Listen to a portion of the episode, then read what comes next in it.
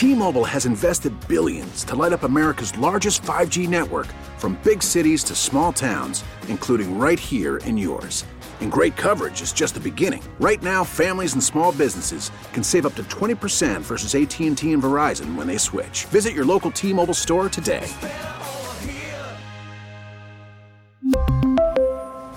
Plan savings with 3 lines of T-Mobile Essentials versus comparable available plans. Plan features and taxes and fees may vary. Hey, Rob Bradford here. I have set out on a mission with my good friends at FanDuel to prove what I have known for some time baseball isn't boring.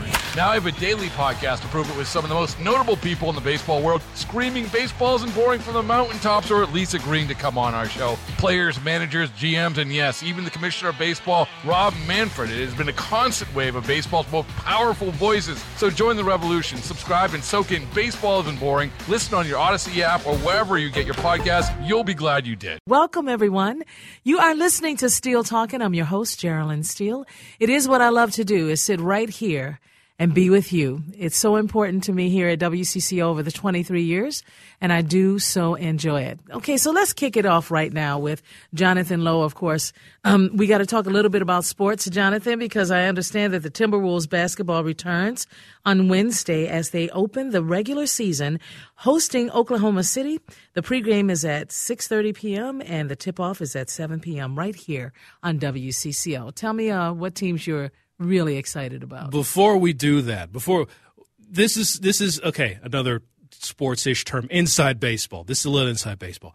Geraldine Steele, um, for the past two and a half years, has taken advantage of our remote technology to uh, to broadcast her show. Tonight is a special night for me. She is sitting three feet away from me here in studio. Welcome back, Geraldine Steele, to the studio for a full show Bravo. On a Sunday night. Welcome back. Oh, it's so good to be back in the space, man. Yes, It yes. amazes me. It looks the same. It Yeah, looks, we- I just, it- it ain't like, changed. Can we get a? Can we just we, get? we ain't changed wallpaper. We ain't changed the carpet. Can we say renovation? Can we say Uh, reno, uh, reno, uh, renovation? uh, My goodness. money?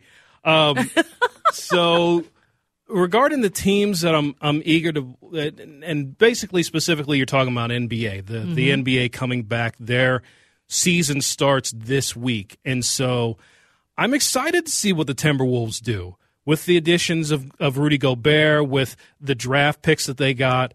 I'm excited to see what they look like as we go forward in the season um, with these new pieces. But of course, the Golden State Warriors, the defending champions. I'm I am a fan of that team. I like that team. I'm a fan of Steph Curry. I'm a fan of Klay Thompson. Uh, Draymond Green, I, I, he's he's he's okay. He's cool, but sometimes you know he might do something like punch a teammate in the face during practice. You know, and stuff like you that. You would too if you were there. You would. I Um, swear to goodness, um, you uh, would. uh, you would. maybe Hey, where's Steph Curry's brother at? Where's he still playing at? He uh that's a good question. Um he is he has kind of roamed around the league. He's played in Philadelphia, he's played in Los Angeles for the Clippers. I I don't know where he's playing right now. He might still be in Philadelphia, but I have to check that real quick. He might be in or or in Brooklyn, one of the two places. Brooklyn, huh? Let's see. He um it's a lot of Currys on here. Okay, Seth Curry, of course, we know where he is, but I don't know where his brother is. What is his name again? So Steph Curry is in is a Golden State. His Mm-hmm. Right. brother's name's Seth S E T H. That is confusing. Yes. Good lord. It can be. Yes. Okay, so I have to I have to change my what I'm looking for, but I would love to know where he is. I believe he he's listed right now as being in Brooklyn for playing for the Nets. Okay, and he's doing well, right? To be in the league as long as he has, because he's I think he's coming up on his tenth or eleventh season in the league. Even to be a journeyman, to to to have different teams, you know, you've played on five, six, seven different teams. That still means you've got value, and that still means you're getting paid. Right. So as long as you are in the league, as long as you have some sort of value and worth in the league, you're doing okay. You're doing fine, in my opinion. Okay, good enough. I, I just, I really admire both of them. I haven't had a chance to watch Seth as much as Steph. So, Again, he's he's more of a role player. He's more of a what does that mean to me? so role player. You have your star players that you know, lead the franchise. They have all the all the billboards, and they're the, called the faces of the franchise. Mm-hmm. Then you have your role players, and your role players can be someone who does a specific role on the team. So if you have someone that comes in primarily primarily to play defense, Or like a punter?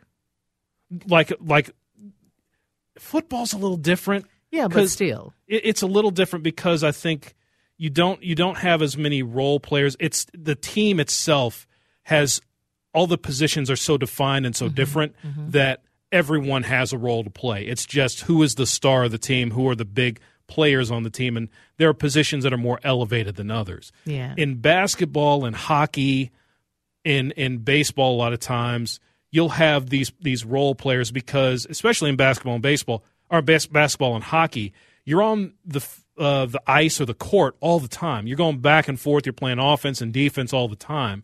So in hockey, you may have your scoring forwards. You may have your uh, your big defensemen. You know, they used to call them goons back in the day because They they call them goons. yeah, all they would do is come on the ice and they would they would be bullies and pick fights and that sort of thing. That's that was their role. And basketball's kind of the same way. You have your your spot up three point shooters, you have your rebounders, you have your defensive stoppers that that are basically playing the point guards and trying to stop the action from happening. So that's what they talk about when they talk about role players. You have more of a defined role than more of an overall role on the team. Okay, so which sport is your is your favorite now?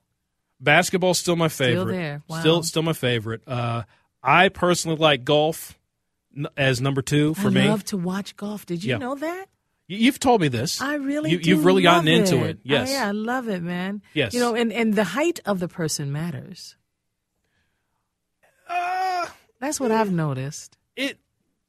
So so when you when you golf, the taller the people are, the more.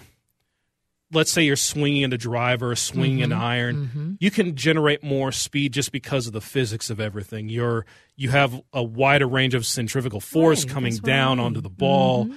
and and you can generate more club speed. Mm-hmm.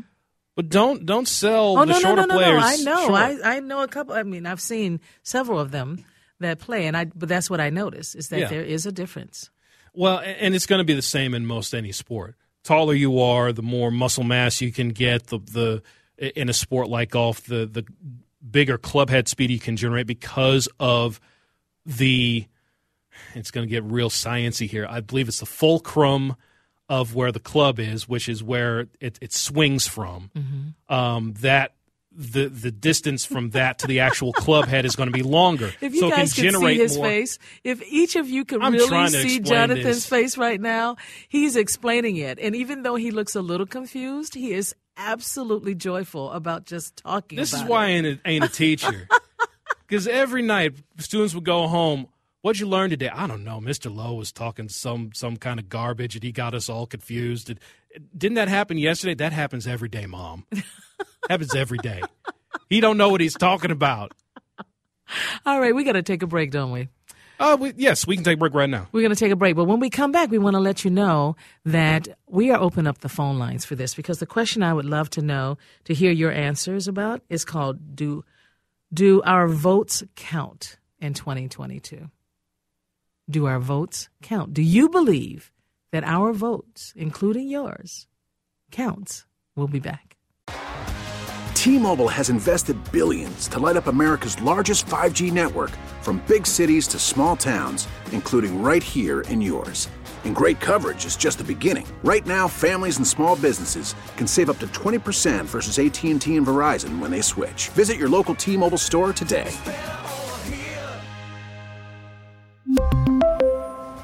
Plan savings with three lines of T Mobile Essentials versus comparable available plans. Plan features and taxes and fees may vary. After the end of a good fight, you deserve an ice cold reward. Modelo is the mark of a fighter. You've earned this rich golden lager with a crisp, refreshing taste. Because you know the bigger the fight, the better the reward. You put in the hours, the energy, the tough labor. You are a fighter, and Modelo is your reward. Modelo, the mark of a fighter. Drink responsibly. Beer imported by Crown Port Chicago, Illinois. Hey, Rob Bradford here. I have set out on a mission with my good friends at FanDuel to prove what I have known for some time baseball isn't boring.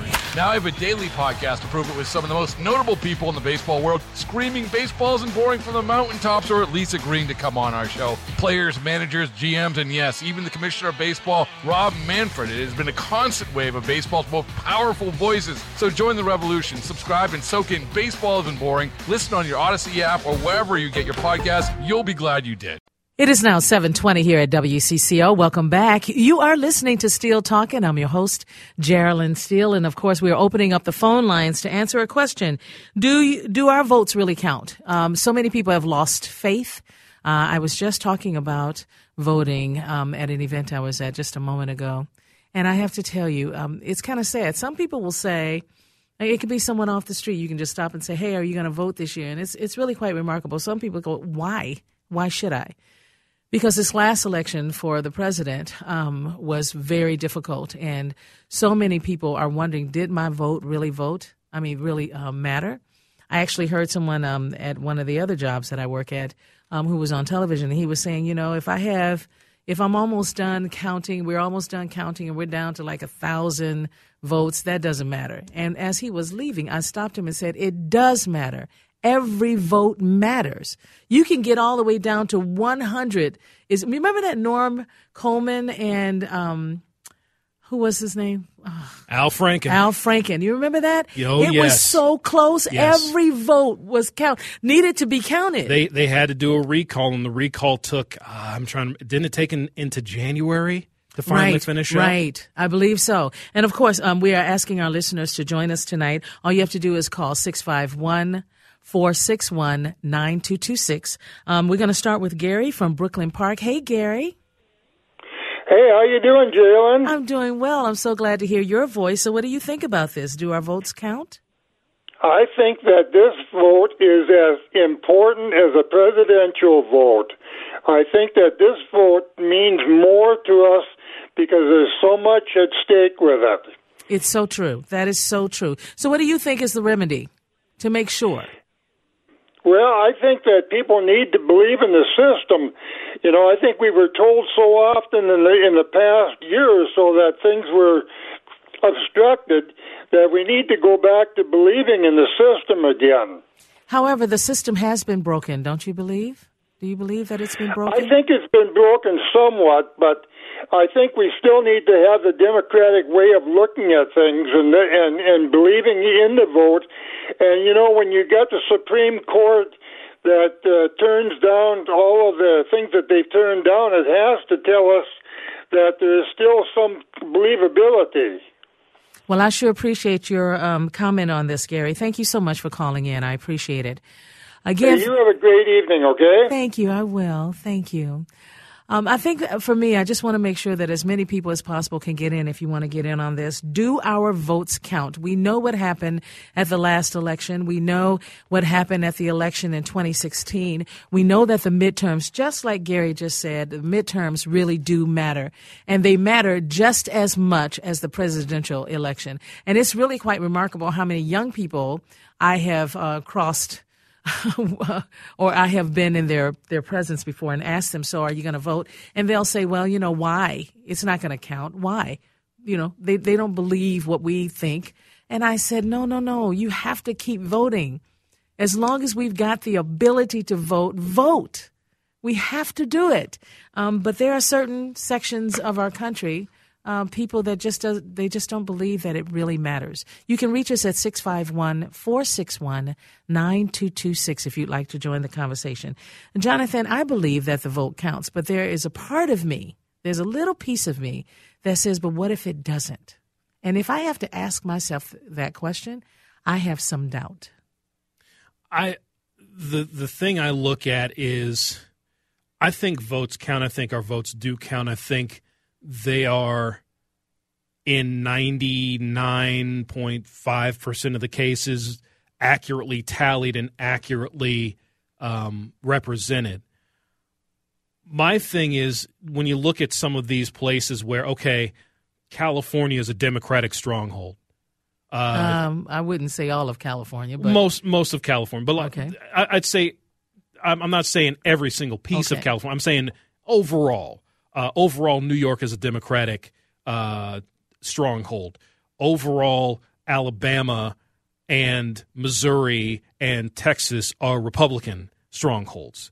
So when you go into some of these these races for senator or for congressperson or for um, local localities, if you're on the opposite side, more the minority side of this, the the the p- political sphere in those districts in those areas, you might think, well, I'm going to vote, and I'm going to vote one way, and I live. I know I live in this type of uh, area, so it's not going to go my way, and so I can understand that dispiriting people. But again, maybe you help to sway the type of candidate that comes out and comes out and, and tries to get your vote. Maybe you start to run for office to say, okay, I'm going to address these issues where people haven't been listening to this for, for years and years and years. That's what ideally the process is supposed to be. It's supposed to be people saying, okay, if you're not listening to me, well, maybe I can change the system and run for the system myself. The- The issue is what people believe in that are running for the system and how far one way or the other how extreme you know extreme is a buzzword right now in politics how extreme people are one thinking one way or another so i think that's the biggest issue out of everything right now Well, the Brookings, um, they they said here in an article, um, the 2022 midterms may well be the first elections ever where the elections themselves are on the ballot. Well over well over 300 candidates across a variety of races this fall are perpetuating former President Trump's assertion that the 2020 presidential election was stolen from him and that American elections are deeply flawed. Now, we know that we've come to this truth, but yet it just keeps coming up, coming up, and people keep wanting to believe it. and and this is the thing this is the problem that i have with this argument and it's it's come up again i've thought about it over the past couple of years since this whole thing has been going on people rarely bring up the the question and the topic of okay so you believe this race was fraudulent. The decisions for this particular one race were fraudulent. There are other races on the ballot. Mm-hmm. Are you telling me that all of the congressional races, all of the state representative, all the. Senate mm-hmm. races, all the judge races, mm-hmm. all the mayoral races, all those are, are bad too?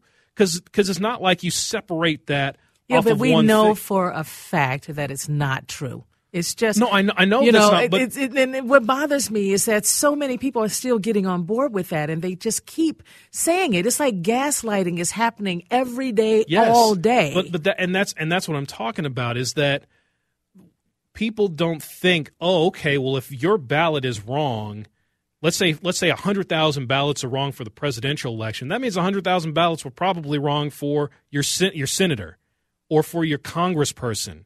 So does that flip that race? No one thinks about. No one thinks uh, sensically that if I affect this one race, this might affect races down ballot. If because because logically speaking, if I'm being dishonest on the presidential race, am I not being dishonest on all these other races? Yeah, those questions were, uh, came up the last time we had the presidential election when it was But- Trump running, and um, at the end of that, and, and all of the things he kept saying, and he kept convincing people of. So I know we have to take a break.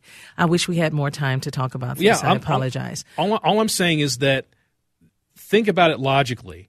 If if one thing is wrong, it's it's like an apple. You're, you do you cut out if if an apple is rotten to the core? Do you cut out just a little piece of it and say it's rotten, or do you throw out the whole thing? Do you want me to answer that? Go ahead. Okay, so most people that I know would actually cut off the part that is rotten if if they find that the apple is pleasing, the part that is not, right? So you get rid of one part. It's like someone with, God forgive me, cancer, right? Forgive me for even using that. But there are parts of you that has to go, possibly, Mm-hmm. But not all of you. And it's the same thing. If if the people are rotten, to the core, especially those that are running for office, then it's almost like we will never, um, or it will take decades and decades for us to get to a point where we can trust again. And that is a real problem. Now, for those of us that are sitting there thinking to ourselves, well, yeah, you know, it's not going to work. Everybody's been lying. Everybody's been lying. Nobody's been telling the truth. You know, you hear this from young people as well. Um, and it's not true. It's not true. There are many people that actually believe in democracy, believe in this country. I am one of them. I have not given up democracy. I've not given up on my country. I love this country. I used to have a flag in the front, uh, uh, in the front of my my car because I love this country. So here we go. Let's make sure that we know that we know before we make assumptions. We'll be back. Welcome back, everyone. You are listening to Steele Talking. I'm your host, Geraldine Steele. I am excited because we are going to talk about um, North American traditional indigenous food. And of course, I want to tell you a little bit first. Two years ago, an area of showcase native foods was born over at the Global Midtown Market. And if you haven't been there in a while, make sure you get over there. Now, the Indigenous Food Lab is about to enter the next phase in its mission to reach, teach, and provide the food from the area's native tribes and cultures. So, what exactly is the next for, or, what exactly is next for this award winning space? Well, let's ask culinary director Don Drouillard, who is joining us now on the John Schuster Coldwell Banker Hotline. Hey, Don. Hello. Great to you? have you. Great to have you join us. You know, um, I, I hear about this every now and then in the global midtown markets. Tell us exactly what this is all about North American traditional indigenous food systems and why it's important. Well, we are, um, as you said, um, our acronym is NATIFS, N-A-T-I-F-S, and we are also the Indigenous Food Lab, which is the brainchild of our founders, um, Sean Sherman and Dana Thompson, who are also the founders of the award-winning um, Owamni restaurant. Oh, that if yes. your listeners are not familiar with, um, they just won the James Beard Award for the best restaurant in the whole nation, and that is quite a prestigious award. And the fact that it is a native, pre-colonial um, ingredient restaurant, it makes it even tenfold. And I don't believe any um, restaurant from the Twin Cities has ever been bestowed that honor. So many kudos to them. And um, so, kind of tying into who we are, we are the nonprofit, which is essentially the sister organization to Owamni by the Sioux Chef. Um, and here at the Indigenous Food Lab, we um, we work primarily with pre-colonial ingredients. And if you have never thought about it, um, I ask one basic question, and that is: We were here living for thousands of years.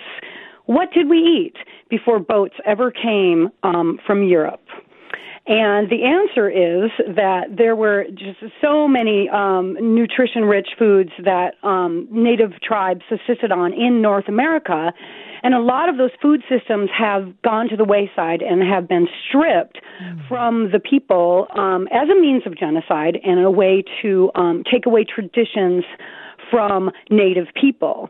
And so, kind of at the heart of the food sovereignty movement, which Sean, Chef Sean Sherman, is arguably um, one of the leading voices in this movement, is the idea that if you can take away people's culture and identity by stripping away their food systems, isn't the opposite true? That you can bring those things back to a culture and to a community by bringing these traditional indigenous foods and ingredients back into people's bodies. And that is at the heart of our mission.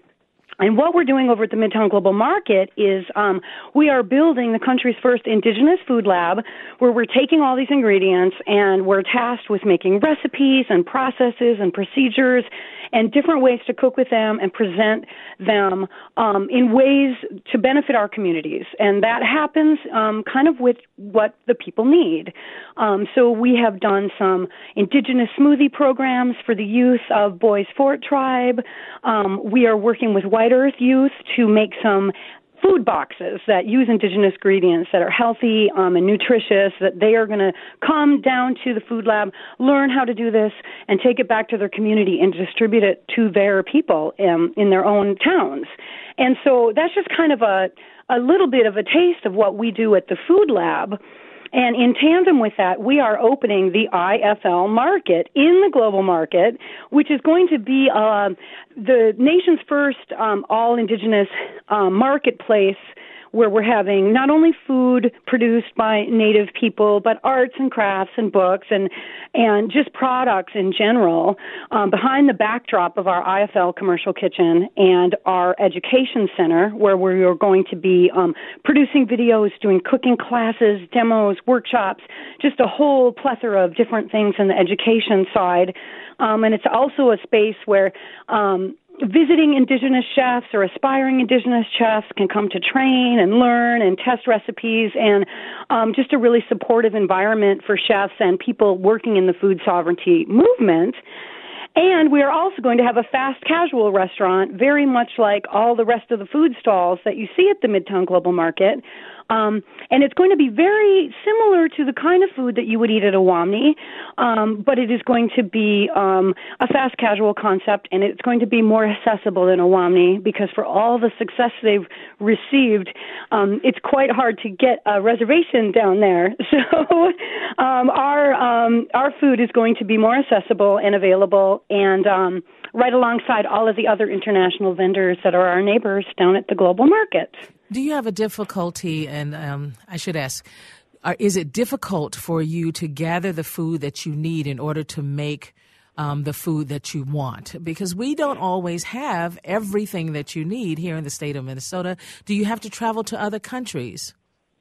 Well, we basically open up, um, when we talk about pre colonial foods, um, it is we open it up to the continent of the Americas because food knows no borders. So in our mindset, there is no southern or northern border, or uh, the the the food continues. Um, so if you read Sean Sherman's cookbook, it's very regional in very northern plains and Great Lakes areas, tribal foods, which you know I think everyone's familiar with manoomin or wild rice and maple mm-hmm. syrup and blueberries and all those things you think of when you think of local Minnesota soda food. But we conceptually open it up to all the foods that were indigenous here on this continent. And depending on what region you're from, um, people in the Pacific Northwest, the tribes there, you know, have a lot of seafood and, and things in the coastal regions available to them. And as chefs, it gives us more creative freedom to kind of bring in some of these things, chilies, tomatoes, um, cacao, things like that from Mexico and South America. So um, our foods are, are very, um, in- include all of these things. So it, it adds um, more variety and more creativity for us as chefs. You know, Midtown Global Market um, inv- introduced you guys to us um, back in 2020, and that was during the pandemic. And of course, we're all kind of worried about this winter to see what's going to happen. But the children, no matter what, um, where you're from, or or if you're an indigenous child, they have been introduced to bad food for a long time. How yeah. how is it that you have seduced them to this food, this good food for them, and giving them all the history that they need to understand why it's necessary to have this? Is it going well so far for the children? It is going well for the children. And the question that I presented earlier in this interview of we were here for thousands of years, what did we eat? You know, that's a question that is not only new to children, but it's also new to adults inside and outside of tribal communities. You know, people in native communities have often not ever thought about it. And so I've I've seen literally like people's eyes light up and like little light bulbs going over their heads and so that sparks a natural curiosity that um that really motivates people to try some of these things. And I think the biggest challenge for it is we don't have all of these foods that we're working with are all sugar free, they're all gluten free, they're all dairy free, they're all pork, beef, chicken free. So we do use, um, you know, protein sources that would be indigenous, wild and wild game, you know, bison, turkey, duck, things like that. But a lot of it is vegan, and so it makes it in, in just inherently healthy. But the biggest challenge is our seasoning isn't what we are used to in America. You know, right, in America, right. everything is so overly salted, sugared, seasoned that when you first taste it, the American palate might interpret it as bland. But once you get kind of over that first little hurdle, you're really t- tasting the pure natural flavors of the food. So it doesn't take and long for our tongues to adapt? I, I don't think it does. I mean, I gave up sugar close to five years ago, and I've only been as the culinary director at NATIFS for less than a year. So I had come in already with my palate completely cleansed of sugar. I mean, I can have a tablespoon of salad dressing, and I'll, my brain will immediately know if there's sugar or fructose or some artificial sweetener in that. You know, I'm like a, a sugar detecting machine, um, and so I think it probably took me personally mm, less than maybe like six weeks to really um to really be able to get over that feeling that something didn't taste right because it wasn't sweet enough mm-hmm. you know it's a little of retraining our palates um, but I think the food is is amazingly flavorful, and it makes you feel so good when you eat it. Um, that I think that is motivation. Feeling good is motivating. You know. Well, the, the culinary traditions and, and indigenous communities, uh, to know that you are working so hard to make sure that the children, specifically, I'm, I'm really honing in on that because they yes. have to be that generation that starts to say, yes, we're going to eat like this and we're going to encourage other tribes to, to eat like this and then we're going to get Americans to eat like this. It's got to be this big idea of how this is going to come to be because we all need it, not just, not just your indigenous people, it's all of us that need to, to taste this type of food. And is, is it um, at the global market? Are all welcome? All are welcome. Yes, absolutely. Um, and we are working on a way to make it completely accessible, regardless of your budget, whether you have any money or at all um, to set up like a community fund that there will be a dish of a day, whether it be our pozole or our chili or a special um, with some of our house tea blends. We also have a whole tea program yeah. where we're taking traditional indigenous teas and mixtures and and um, medicinal mixes because also part of this mindset is that food is medicine you know, food shouldn't harm you. Food should help you. And so the things you put into your body should benefit you rather than um, make make you unhealthy. So, um, you know, bringing a tea or a dish of the day, having a community fund, um, that would be much like when you go to the co-op and they ask you to round up. You know, you could say, "Would you like to round up to the community fund?" So we have a little bit of a slush fund.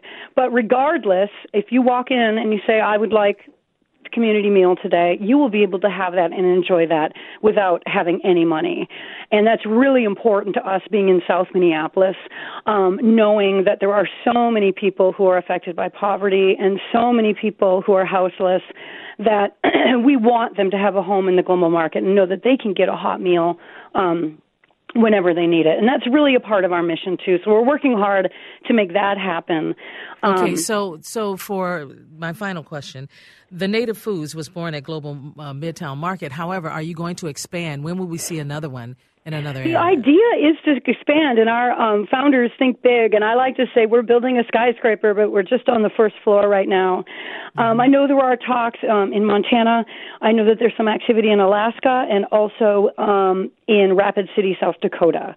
So people are very interested in this, and um, this is the first kind of test. So we're building it, and we're going to be open December 1st for our grand opening at the Global Market. Um, and I'm sure there'll be a lot of media and a lot of attention around that because you know, the success of Owamni has kind of all the eyes on our I've our heard a organizations. Lot about it. I have definitely heard a lot about it. I wish we had more time together.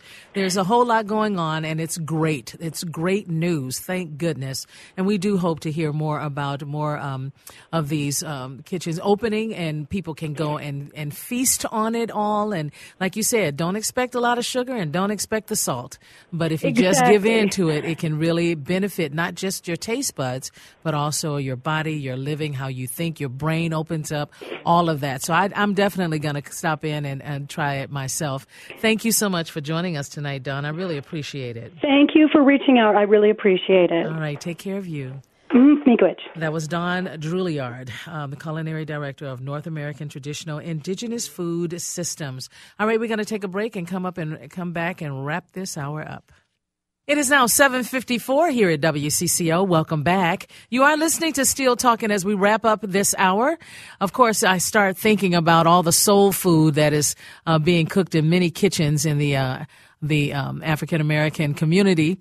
Um, and it's just really quite remarkable how many foods my parents ate, uh, how many dishes uh, their parents ate, and they're still out there.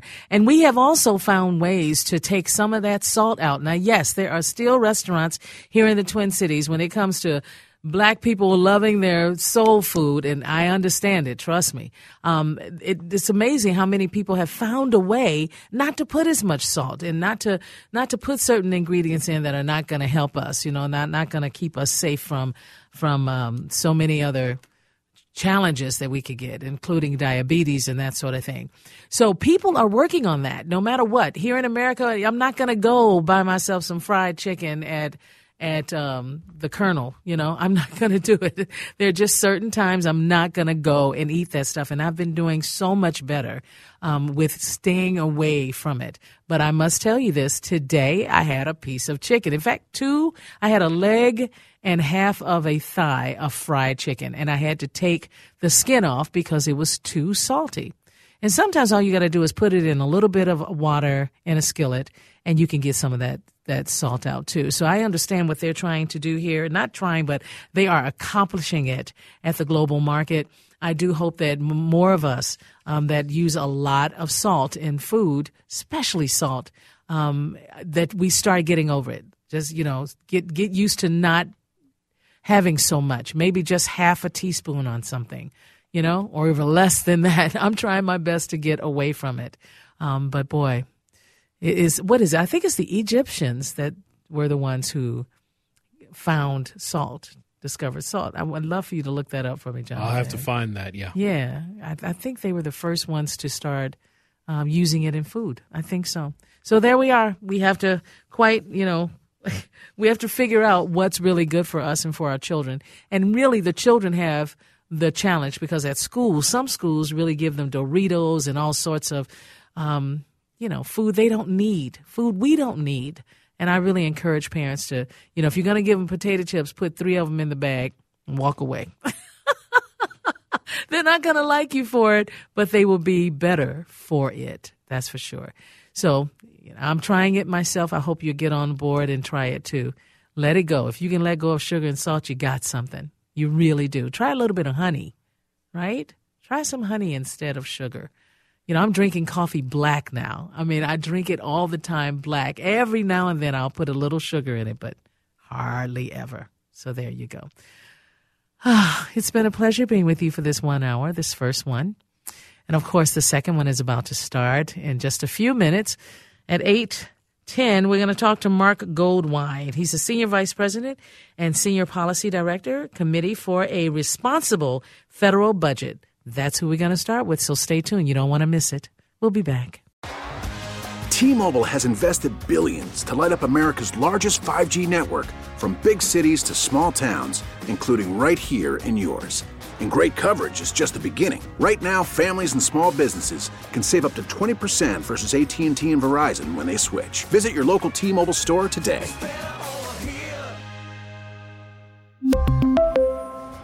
Plan savings with three lines of T Mobile Essentials versus comparable available plans. Plan features and taxes and fees may vary.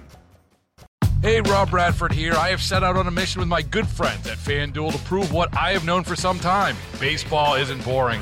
Now I have a daily podcast to prove it with some of the most notable people in the baseball world screaming baseball isn't boring from the mountaintops or at least agreeing to come on our show. Players, managers, GMs, and yes, even the commissioner of baseball, Rob Manfred. It has been a constant wave of baseball's most powerful voices. So join the revolution. Subscribe and soak in Baseball Isn't Boring. Listen on your Audacy app or wherever you get your podcast. You'll be glad you did.